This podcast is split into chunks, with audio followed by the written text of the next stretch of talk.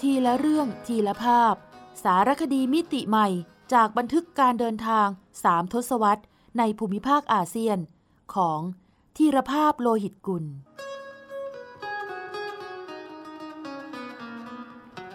อ่านโดย สมปองดวงสวัย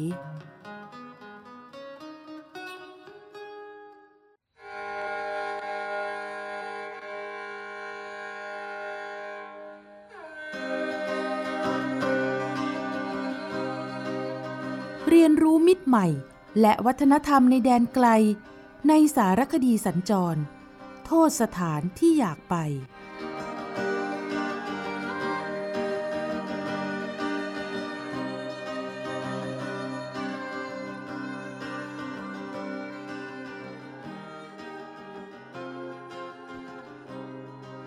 ภูตาน ระบำหน้ากาก ปูนาคา หน้าตาลีลาหิมาลัย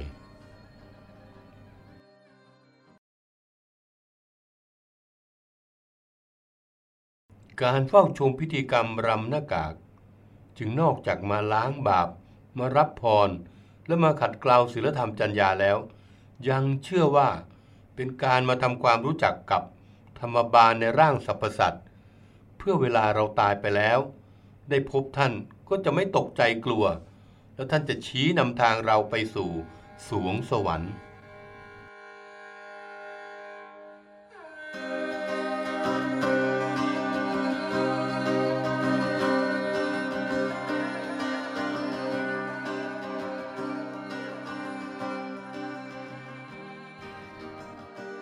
านมาแล้ว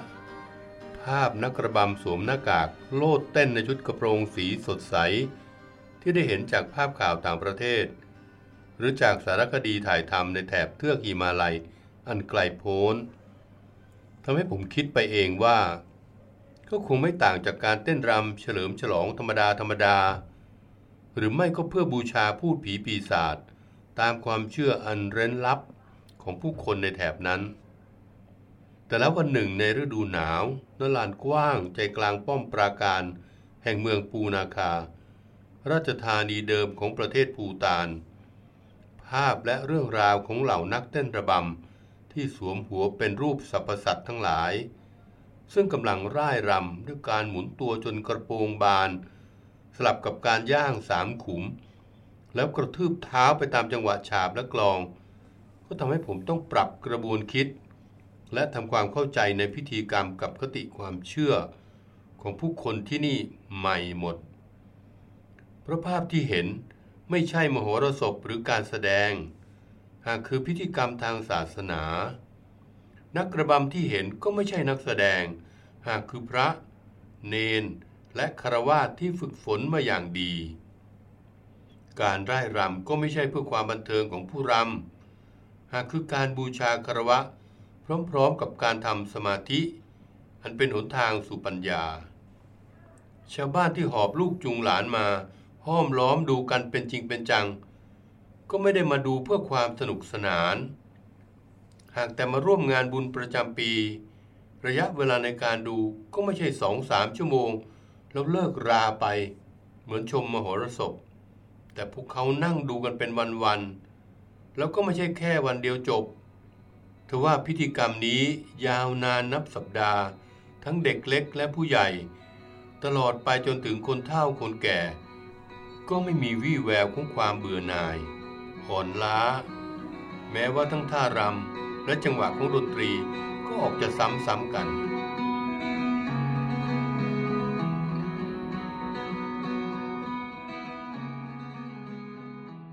แต่พวกเขาก็เต็มใจดูด้วยความเชื่อว่า ยิ่งดูมากเท่าไหร่ก็จะยิ่งได้รับอนิสงผลบุญมากเท่านั้น นี่คือเทศกาลรอมเช พิธีกรรมร่ายรำบูชาธรรมบาล หรือผู้ปกป้องพระธรรมคำสอนของพระพุทธเจ้า ซึ่งปรากฏตนในร่างสรรพสัตว์อาทิมหิงสา หรือควายป่า วานอนหรือลิง มลึคะ หรือกวาง สุบัน ครุฑ ตามคติความเชื่อของศาสนาพุทธ นิกายวัชรยานตันตระ หรือศาสนาพุทธแบบทิเบต ซึ่งชาวภูตานยึดเหนี่ยวเป็นศาสนาประจำชาติ คูซูซามปุระ เช้าวันนั้น เราเริ่มเห็นความเคลื่อนไหวของชาวบ้าน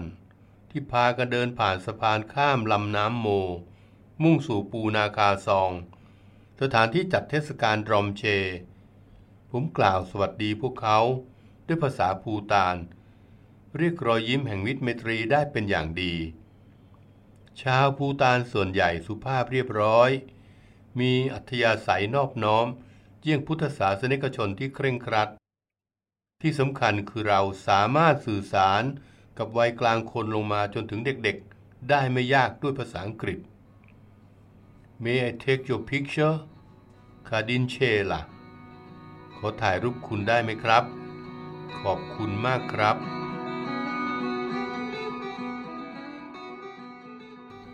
ชุดประจำชาติสีสดใส ดึงดูดใจให้ผมใช้ทั้งสองภาษา เพื่อขออนุญาตถ่ายภาพ ปกติ ชาวภูตานทั้งนักเรียนนักศึกษาข้าราชการและชาวบ้าน จะแต่งชุดประจำชาติ ที่เรียกว่าโกะสำหรับชายและกีราสำหรับผู้หญิง ในชีวิตประจำวันอยู่แล้ว แต่สังเกตว่าวันนี้ชุดของพวกเขาสดใสเป็นพิเศษ เพราะเป็นวันเทศกาลดรอมเช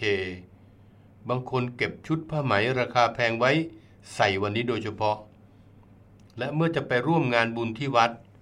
ผู้ชายต้องเพิ่มผ้าพาดไหล่สีขาว เรียกว่าแกบเน ผู้หญิงพาดผ้าสีแดงเข้ม เรียกราชุง เป็นธรรมเนียมปฏิบัติทุกครั้งที่จะเข้าไปในซอง ซึ่งถือเป็นสถานที่ศักดิ์สิทธิ์ เพราะซองคือเอกลักษณ์ทางสถาปัตยกรรม เฉพาะของชาวภูตาน ที่รวมเอาโบสถ์วิหาร วัด วัง และศาลาว่าการเมืองไว้ในที่เดียวกัน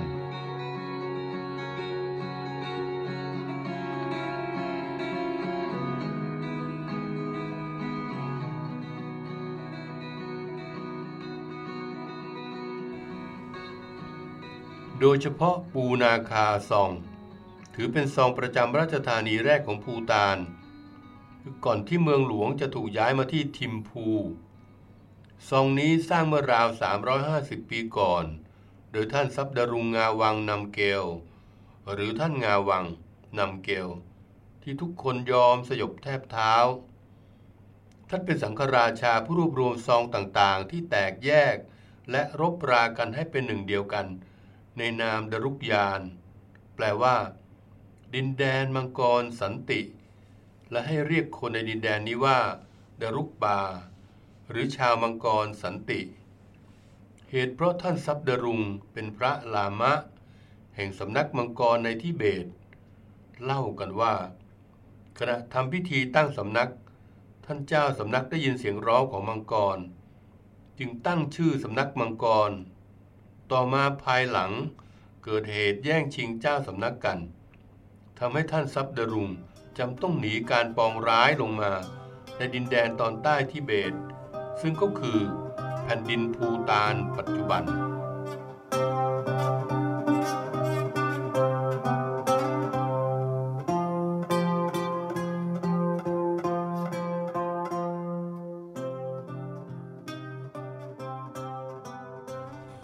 ำนานเล่าขานว่าข้าศึกติดตามไล่ล่าท่านซับดารุง มาทันกันที่จุดบรรจบระหว่าง แม่น้ำโมกับแม่น้ำโพ ท่านจึงแซงทิ้งอธิธาตของพระอาจารย์ใหญ่ แห่งสำนักมังกรที่ท่านนำติดตัวมาด้วย อธิธาตนี้ถือเป็นสิ่งศักดิ์สิทธิ์ที่ทุกคนปรารถนา บรรดาทหารของฝ่ายศัตรูจึงพากันงมหาในแม่น้ำแต่ต้องล้มตายไปเพราะความหนาว และถูกทหารของท่านซับดารุงปลิดชีพไปจำนวนมาก ชัยชนะครั้งนั้นทำให้ท่านซับดารุงสร้างปูนาคาซอง ณจุดบรรจบลำน้ำโมกับโพ ปูนาคาจึงถือเป็นราชธานีแรก และเป็นสัญลักษณ์แห่งการสร้างชาติของชาวมังกรสันติ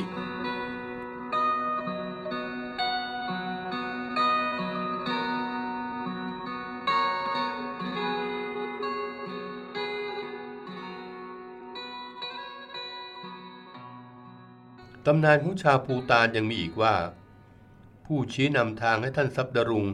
หนีการไล่ล่ามาที่นี่ เป็นหัวหน้าปีศาจร้ายสองผัวเมีย ที่มีร่างเป็นคน มีหัวเป็นนกจำพวกกา ซึ่งชาวภูตานเรียก จารก หรือลาเวนในภาษาอังกฤษ คุณความดีในครั้งนั้นทำให้หัวหน้าปีศาจได้รับการยกย่อง เป็นหัวหน้าธรรมบาล ผู้ปกป้องคุ้มครองสัจธรรมคำสอนของพระพุทธเจ้า นามว่า มหาการกับมหากาลี มีหน้าที่คุมทัพปีศาจฝ่ายธรรมะ ไปต่อกรกับปีศาจฝ่ายอธรรม ที่ขัดขวางการเผยแผ่พุทธศาสนา หากมีการต่อสู้ดูเดือด บางทีจะปรากฏร่างเป็นยักษ์หลายหัวตัวดำพุงป่องหน่าเกลียดน่ากลัว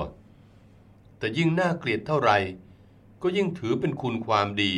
ในการปกป้องศาสนาพุทธ ถึงขั้นที่ชาวภูตานยกย่องธรรมบาลสองตนนี้เทียบเท่าพระโพธิสัตว์ หรือผู้ที่มีคุณสมบัติพร้อมจะไปตัดสรู้ แต่ยังไม่ไป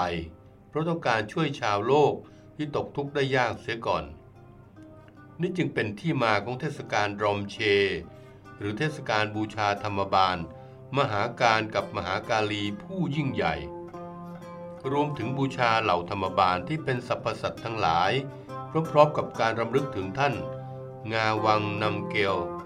ผู้ที่ทุกคนยอมสยบอยู่แทบเท้า ในฐานะ ผู้รวมชาติชาวมังกรสันติสำเร็จเป็นท่านแรก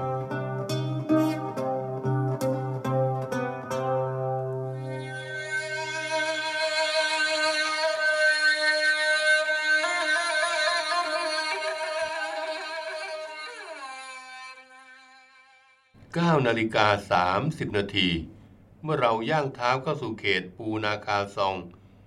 ก็พอดีมีเสียงฉาบ กลองและแตรยาวที่บรรเลงโดยพระสงฆ์ดังขึ้น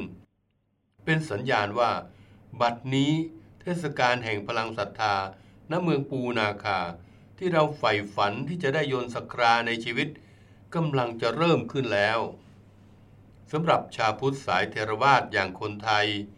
อาจตะขิดตะขวงใจ ที่เห็นภิกษุสงฆ์สวมชุดสีฉูดฉาด ออกมาเดินแถวเป่าปีตีกลอง ล่อฉาบ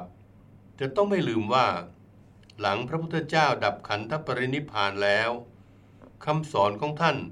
ถูกตีความไปหลายทาง จากทางตรงตามคำสอนในพระไตรปิฎกที่เรียกว่าสายเทรวาสสู่การตีความของพระอาจารย์ชั้นหลังที่เรียกว่า อาจริยวาส หรือมหายาน พัฒนาไปสู่วัชรยานและวัชรยานตันตระ หรือนิกายลามะแบบทิเบตตามลำดับ นอกจากนั้น นิกายลามะก็ยังแบ่งออกเป็นหลายสำนัก มีการต่อสู้แย่งชิงการนำกันเอง และยังต้องต่อสู้แย่งชิงมวลชนกับศาสนาฮินดูอย่างถึงพริกถึงขิง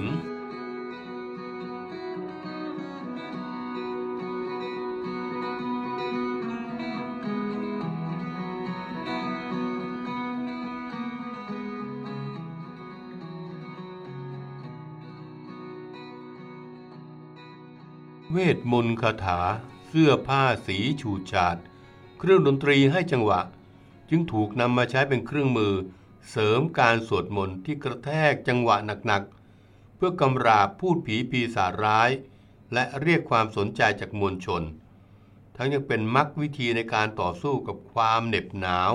บนดินแดนหลังคาโลกอีกด้วย แต่กระนั้นเมื่อผมได้มีโอกาสสังเกตการฝึกเป่าตรายาวของพระ และเนนชาวภูตานอย่างใกล้ชิด ก็ประจักษ์ว่า ไม่ใช่การเป่าเพียงให้เกิดเสียงดังทว่า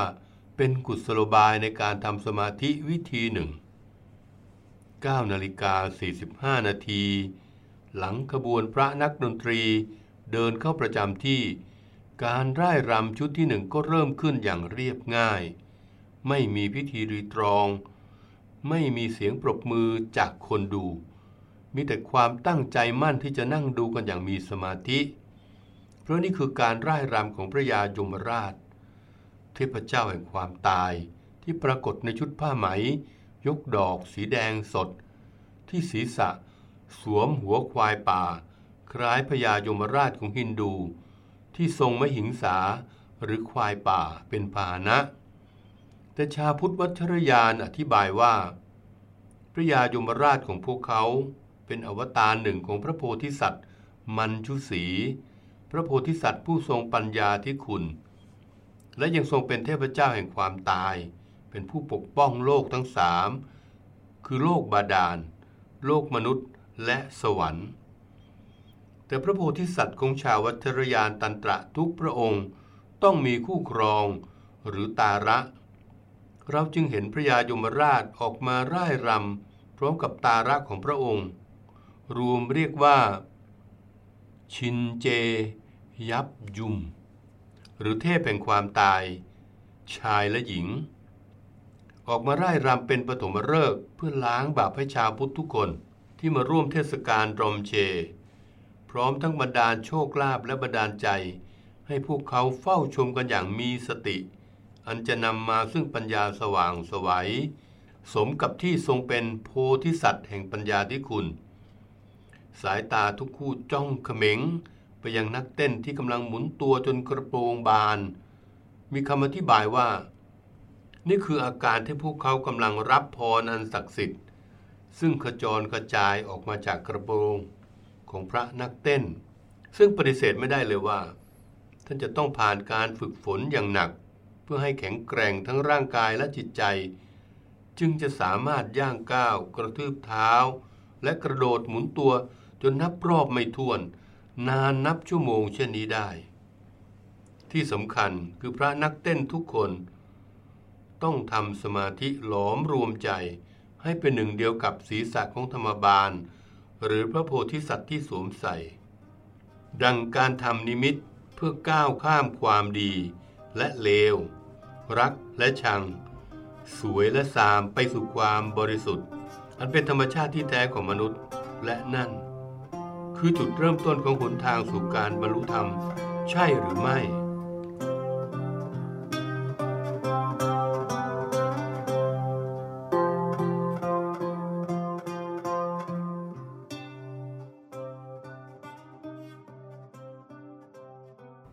สิบนาฬิกาเศษ หลังพักการร่ายรำไปราวสิบนาที เสียงปีกลองฉาบก็ดังประโคมขึ้นอีกครั้ง คราวนี้มีพระนักเต้นระบำหน้ากาก ออกมาเป็นชุดใหญ่จนเต็มขอบลานทั้งสี่ด้าน แต่ละรูปสวมชุดผ้าไหม ยกดอกหลากสีสันและสีสะนำโดยพญาครุฑตามด้วยเสือสิงห์ลิงกวาง สุนัขจิ้งจอกและควายป่า หน้าตื่นตาตื่นใจชวนให้ขนลุก ยามที่ท่านกระโดดหมุนตัว พร้อมกันตามจังหวะดนตรี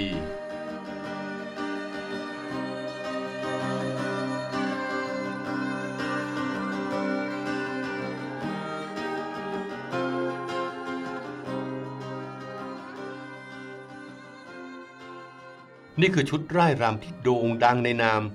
รักชา มางชำหรือการร่ายรำเพื่อพิพากษาบาปบุญคุณโทษของผู้วายชน เนื้อหาเล่าเรื่อง ในพรานที่ถูกวิญญาณสรรพสัตว์ที่เขาเคยล่า กลับมาจองเวรจองกรรม จับในพรานมาสับร่างออกเป็นชิ้นๆอันทำให้ลานกว้างแห่งปูนาคาซองในวันนั้น กลายเป็นห้องเรียนศิลธรรม ว่าโดยบาปบุญคุณโทษจากการฆ่าสัตว์ตัดชีวิต ชาววัชรยานเชื่อว่าสรรพสัตว์ที่ออกมาร่ายรำนั้น ในอดีตคือพูดผีวิญญาณร้าย ที่สิงสถิตอยู่ในบริเวณนี้มาก่อนพุทธทรัพย์ดารุงงาวังนำเกลจะสถาปนาปูนาคาซอง ท่านต้องกำราบวิญญาณร้ายให้หมด หากพูดผีตนใดร้องขอชีวิต ท่านจะยื่นเงื่อนไขให้มาเป็นธรรมบาล คอยปกป้องคุ้มครองพุทธศาสนา และชี้นำทางคนตายไปสู่สวงสวรรค์ การเฝ้าชมพิธีกรรมระบำหน้ากากจึงนอกจากมาล้างบาป มารับพร และมาขัดเกลาศีลธรรมจัญญาแล้ว ยังเชื่อว่าเป็นการมาทำความรู้จักกับธรรมบาลในร่างสรรพสัตว์เพื่อเวลาเราตายไปแล้วได้พบท่าน ก็จะไม่ตกใจกลัว แล้วท่านจะชี้นำทางเราไปสู่สวงสวรรค์ ชายหนุ่มชาวปูนาคาคนหนึ่ง อธิบายความหมายให้ผมฟัง โดยใช้คำที่น่ารักมากว่า นี่คือการมา make friend with God เป็นเพื่อนกับพระเจ้า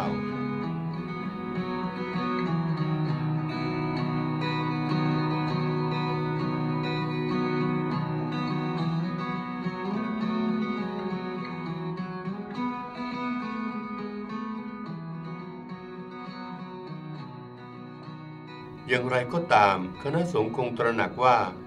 การนั่งดูรำหน้ากากนานเป็นวันๆอาจจะเบื่อหน่ายบ้างเป็นธรรมดา จึงกำหนดให้ธรรมบาลบางองค์ เช่น ธรรมบาลวานอนเดินด้วยท่าทางตลกตลกรวมทั้งคนสวมหน้ากากตัวตลกที่เรียกว่า อัตซาร่าออกมาเรียกเสียงหัวเราะ หรืออย่างน้อยทำให้เกิดรอยยิ้มและหายง่วงเหงาหาวนอน พร้อมจะดูการไร่รำชุดต่อๆไป โดยเรื่องราวก็ยังมุ่งเน้น สอนให้รู้จักบาปปุลคุณโทษ เช่น ระบำกวาง และสุนัขกล้าเนื้อ หรือชาวาชาชิ เล่าเรื่องในพรานที่กลับใจเลิกล่าสัตว์ มาเป็นพุทธศาสนิกชนที่ดี เทศกาลดรอมเชเพื่อบูชาธรรมบาล และสรรเสริญท่านทรัพย์ดรุงงาวังนำเกล จะจัดขึ้นถึง 3-4 วัน แล้วต่อด้วยเทศกาลเตชูอีก 3-4 วัน เพื่อสรรเสริญบูชาคุรุรินโปเช หรือพระประทุมสมภพ ปรมาจารย์ผู้เกรียงไกรของชาววัชรยานตันตระ ทั่วผืนที่ราบทิเบต รวมเรียกว่าดรอมเชเตชู อันถือเป็นเทศกาลใหญ่ที่มีในภูตานแห่งเดียวในโลก เพราะในทิเบตมีแต่เทศกาลเตชูเท่านั้น เที่ยงวันนั้น หน้าตลีลาแห่งหิมาลัยณปูนาคาซอง ยังขับเคลื่อนต่อไป เหมือนดังที่ดำเนินมาแล้วหลายร้อยปี ขณะที่ผมและเพื่อนร่วมทางจำต้องอำลาจากเพื่อการเดินทางสู่จุดหมายต่อไป เรายังได้เห็นภาพผู้คนหลั่งไหลเข้ามาดูกันไม่ขาดสาย หรือนี่จะเป็นคำตอบของคำถามที่ว่ารอมเชเตชูจริงหรือ เพียงได้ยนก็หลุดพ้นได้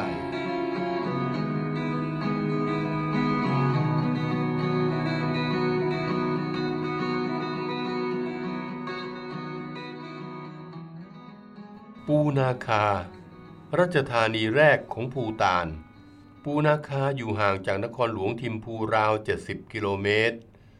สูงจากระดับน้ำทะเลปานกลาง ราว 1,300 เมตร มีสภาพอากาศอบอุ่นกว่าทิมพู กษัตริย์และพระสังฆราชาภูตาน จะทรงแปรพระราชฐานในฤดูหนาว ระหว่างเดือนพฤศจิกายน ถึงเดือนเมษายน ปูนาคาจึงเป็นเมืองหลวงฤดูหนาว ในขณะที่ทิมบูเป็นเมืองหลวงฤดูร้อน และเป็นเมืองหลวงอย่างเป็นทางการ ปูนาคาซอง ถือเป็นซองหรือป้อมปราการสำคัญที่สุดของภูตาน เพราะเป็นที่ประดิษฐานพระอัฐิของท่านซับดรุงงาวังนำเกล สังฆราชาผู้รวมชาติภูตาน และพระอัฐิของพระเจ้า อุกเย็นวังชุก ปฐมกษัตริย์แห่งภูตาน ภายในมีพระตำหนักศาลาว่าการเมือง โบสถ์วิหาร ประดิษฐานอยู่ถึง 21 หลัง มีภิกษุสามเณรจำพรรษาหลายพันรูป เทศกาลรำหน้ากากรมเชเตชู แห่งปูนาคา จัดช่วงเดือนมีนาคมของทุกปี ขณะที่เมืองหลวงทิมพูจัดในช่วงเดือนตุลาคม และที่เมืองพาโร จัดช่วงเดือนเมษายน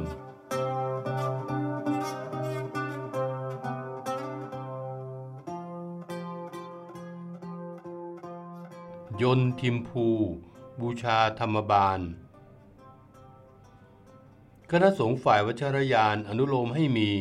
อัตซาร่าหรือตัวตลก จมูกโตสวมหน้ากากแดง ในมือถือประหลัดขิก หรือไม้แกะเป็นอวัยวะเพศชาย ออกมาเรียกเสียงฮาจากผู้ชม ด้วยเรื่องตลกสองแง่สามง่าม เป็นการขั้นเวลาระหว่างการรำหน้ากากแต่ละชุด สายวันนั้น เสียงสวดโอมณีปัตเมหุม เพื่อสรรเสริญพระกรุณาธิคุณแห่งองค์สมเด็จพระสัมมาสัมพุทธเจ้า ด้วยสำเนียงแบบทิเบตและภูตาน ดังจากปากแม่เท่าไม่ขาดสาย นิ้วมือซ้ายของเธอกำลังขยับไปตามเม็ดประคำสีขาวใส ไล่ไปทีละเม็ดทีละเม็ด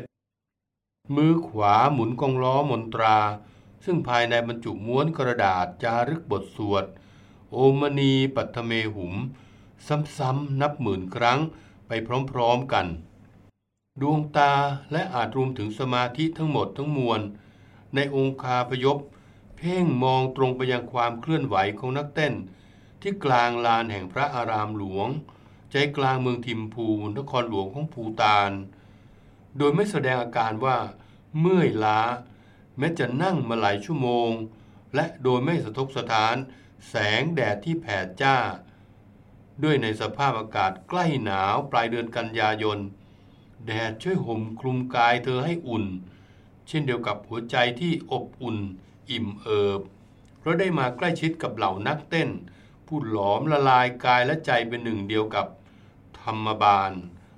หรือปวงเทพพยดาผู้ปกป้องคุ้มครองธรรมะ แห่งองค์พุทธศาสดา ให้รอดพ้นเงื้อมมือของเหล่าพูดผีปีศาจร้าย นำความร่มเย็นมาสู่ชีวิต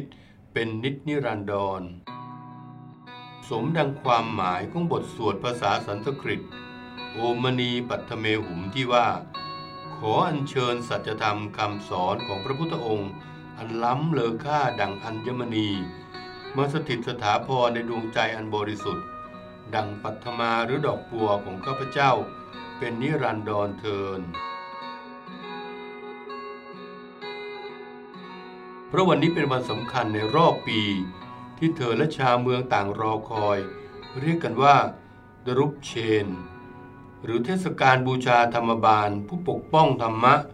และคุ้มครองแผ่นดินภูตาน ซึ่งจะจัดขึ้นก่อนมหากรรมบูชาที่ยิ่งใหญ่ คือเซจู หรือการเส้นสวงบูชาพระพุทธเจ้า ในศาสนาพุทธนิกายวัชรยาน พระนามว่าพระปทุมสมภพ ซึ่งชาวทิเบตภูตานยกให้เป็นคุรุริมโปเช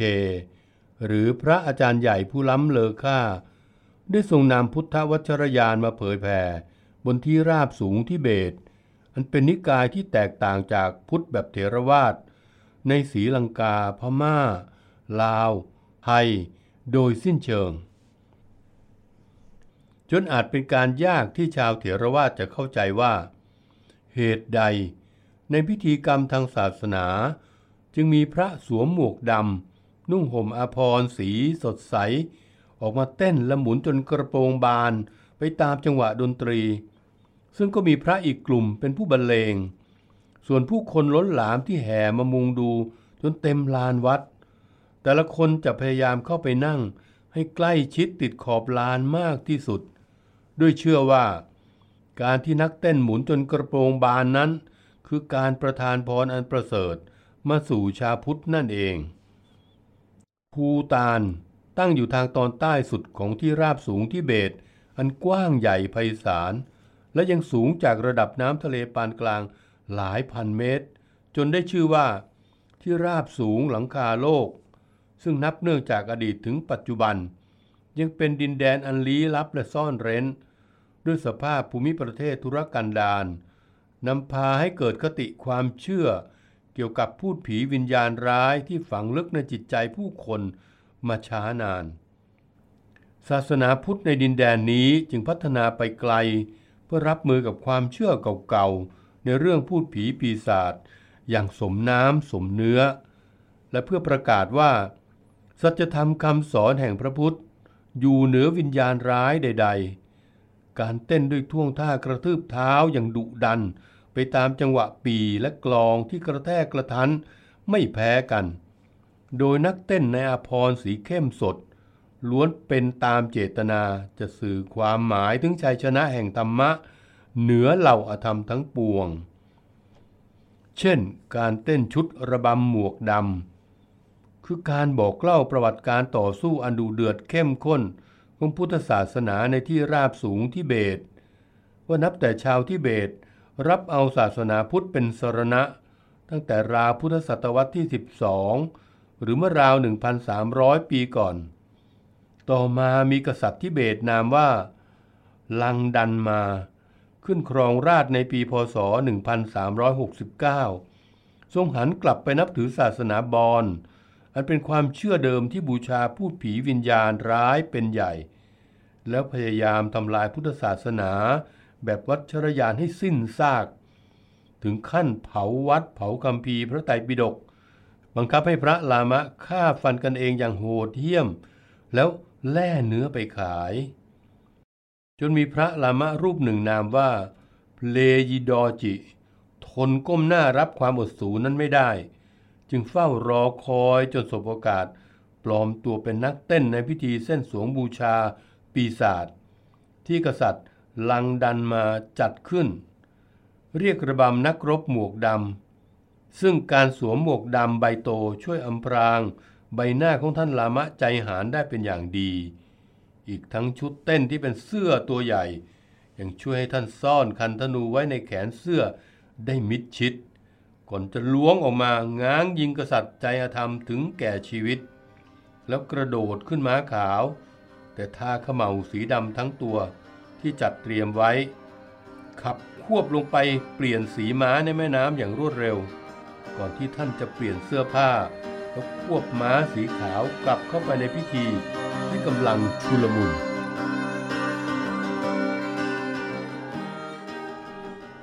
โดยไม่มีใครจับได้ว่า ท่านคือมือสังหารพระราชาใจโหด เพื่อนำศาสนาพุทธกลับคืนมาอีกครั้ง วีรกรรมของพระเพลยีดอจิ เป็นที่มาของระบำนักรบหมวกดำ และยังเป็นการรำลึกถึงเหล่าธรรมบาล ผู้คุ้มครองธรรมทั้งปวง ซึ่งตำนานของชาวทิเบตและภูตานระบุว่า เมื่อคุรุริมโปเช เสด็จมาเผยแผ่ธรรมะในดินแดนนี้ ท่านปราบปรามพูดผีและวิญญาณร้ายไปมาก แต่มีพูดผีบางตน ยอมสยบใต้แทบเท้าท่าน แล้วกลับใจมาเป็นผู้ปกป้องคุ้มครองธรรมะ จนได้รับการยกย่องเป็นธรรมบาล อันเป็นที่มาของระบำหน้ากากในเทศกาลดรุปเชน หรือที่เมืองปูนาคาเรียกดรอมเช และเทศกาลเชจู ที่พระนักเต้นจะสวมหน้ากากปีศาจและสิงสาราสัตว์ที่กลับใจมาเป็นธรรมบาล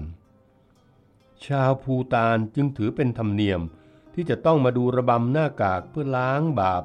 และรับพรจากเหล่าธรรมบาล เป็นประจำทุกปี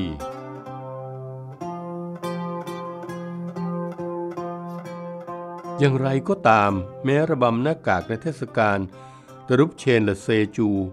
จะถือเป็นพิธีกรรมทางศาสนา ไม่ใช่มโหรสพเพื่อความบันเทิง แต่คณะสงฆ์ฝ่ายวัชรยานก็อนุโลมให้มีอัตสาราหรือบรรดาตัวตลกจมูกโตสวมหน้ากากแดง ในมือถือประหลัดขิก หรือไม้แกะเป็นอวัยวะเพศชาย ออกมาเรียกเสียงฮาจากผู้ชม ด้วยเรื่องตลกสองแง่สามง่าม เป็นการขั้นเวลาระหว่างการรำหน้ากากแต่ละชุด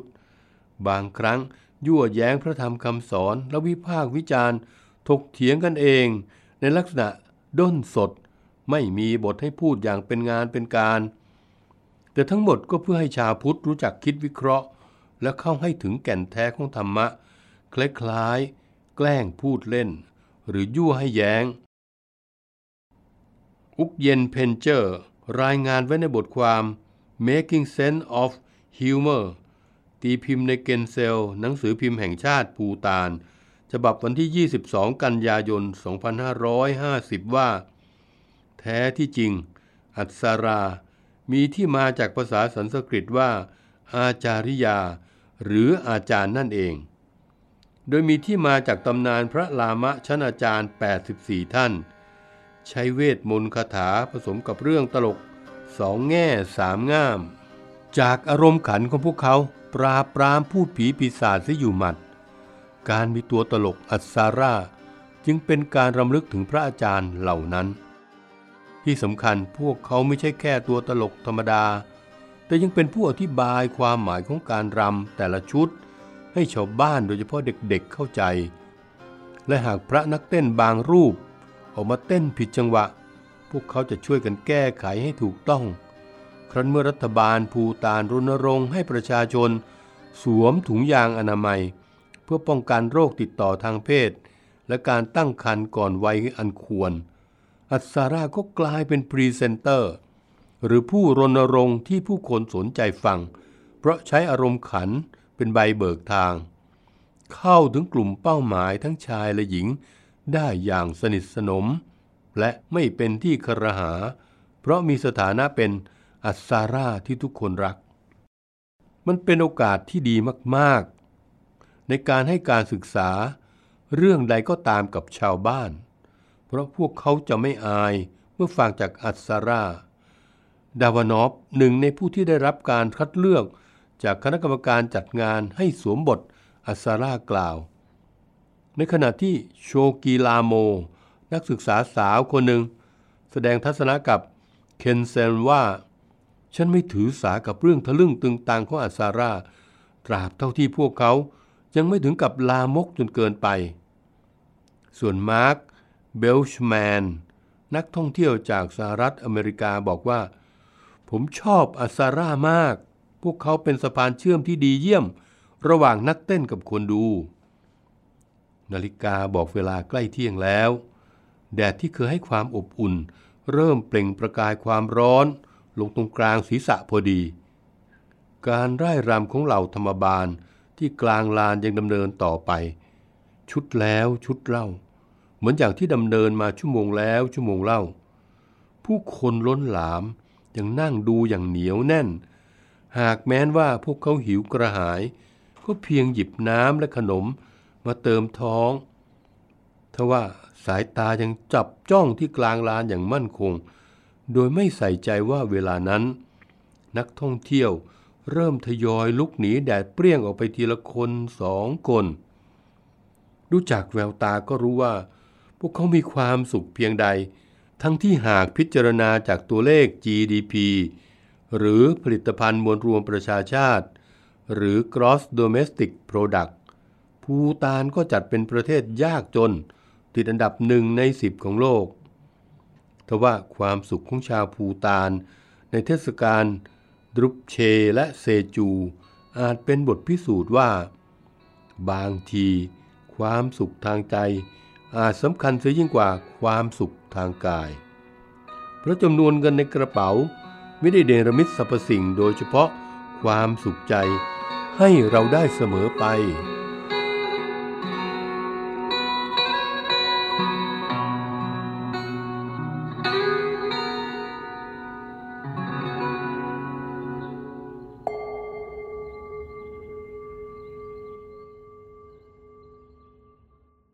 มื่อคิดจะไปชมเทศกาล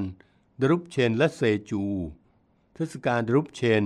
และเซจูเป็นงานบุญประจำปี ที่สำคัญของชาวภูตาน ซึ่งแต่ละเมืองจะจัดงานไม่พร้อมกัน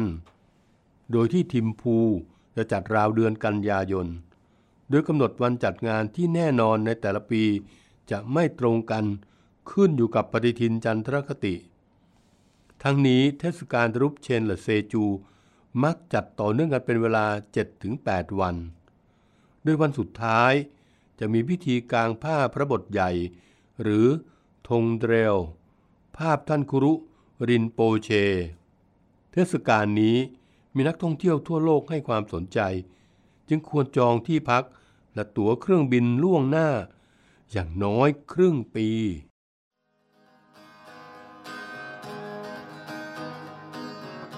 ทีละเรื่องทีละภาพ สารคดีมิติใหม่จากบันทึกการเดินทางสามทศวรรษในภูมิภาคอาเซียน ของทีรภาพโลหิตกุล